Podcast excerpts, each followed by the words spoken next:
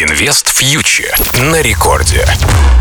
Всем привет, с вами Кира Юхтенко, вы слушаете Радио Рекорд, и это наш еженедельный выпуск с обзором ситуации в мире денег и финансов.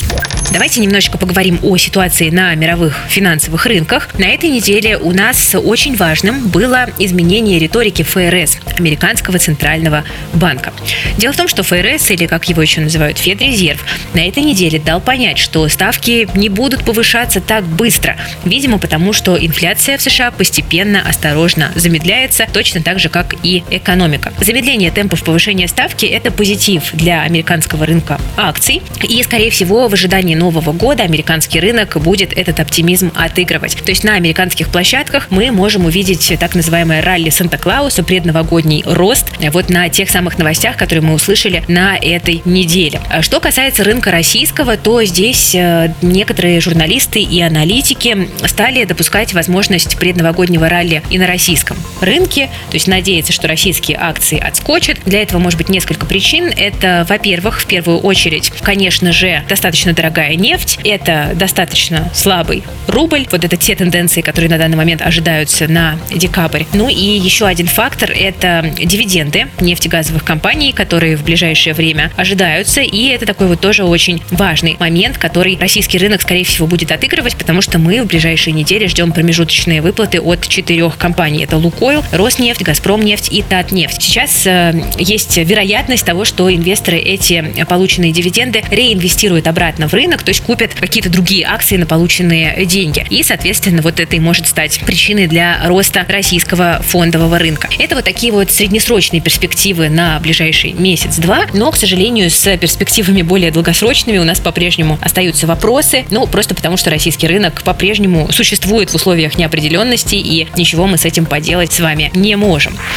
Кроме того, я хотела бы обратить ваше внимание на ситуацию с замороженными активами, потому что вот здесь у нас есть важный момент, на который э, стоит прямо сделать большой упор. На этой неделе очень многие брокеры стали подавать заявки на разморозку ценных бумаг, заявки в Euroclear, в Clearstream, и, соответственно, пытаются успеть это сделать до 7 января, потому что это день X. Если брокеры не успевают до 7 января, то, условно говоря, шанс на разморозку становится существенно ниже. И э, сейчас многим приходит сообщение от брокеров э, с вопросом, готовы ли вы предоставить свои личные данные для разморозки. Э, так вот, мое мнение, что в целом предоставлять нужно, потому что это возможность все-таки того, что наши иностранные ценные бумаги разблокируют. Это возможность, но ни в коем случае не гарантия, это тоже нужно понимать. Мы знаем, что уже лицензию подали Тиньков, БКС, Инвестпалата, и точно известно, что в самое ближайшее время планирует податься Альфа Капитал, Финам, Цифра, бывшая Freedom Finance, Кит Финанс, Россельхозбанк и другие. В общем, это все достаточно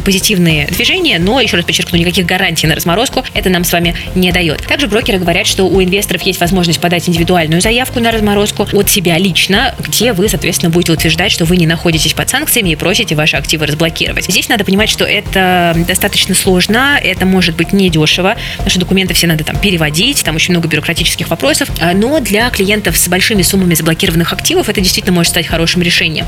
Имейте просто в виду, что в Европе начинаются рождественские праздники. Уже после 24 декабря там никто не работает практически, да, поэтому если вы хотите проверить, попали ли вы в список вашего брокера на разморозку, делайте это прямо сейчас, идите в поддержку, уточняйте. Если вы хотите подать индивидуальную лицензию, то нужно очень и очень поспешить. Э, держите это в голове, чтобы не получилась ситуация, когда вы провороните, а после 7 января шансов сделать что-нибудь будет, ну, прям минимально, да, это вот такой сейчас важная, важная дата, до которой нужно уложиться.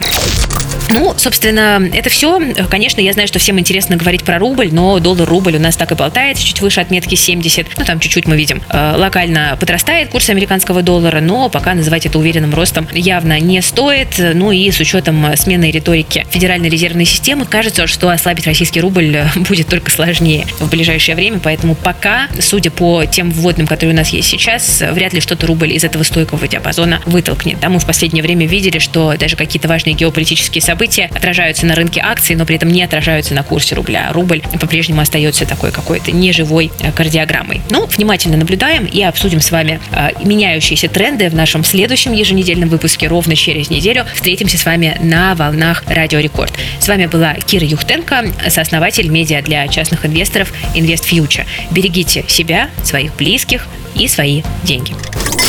Инвест фьючер на Радио Рекорд.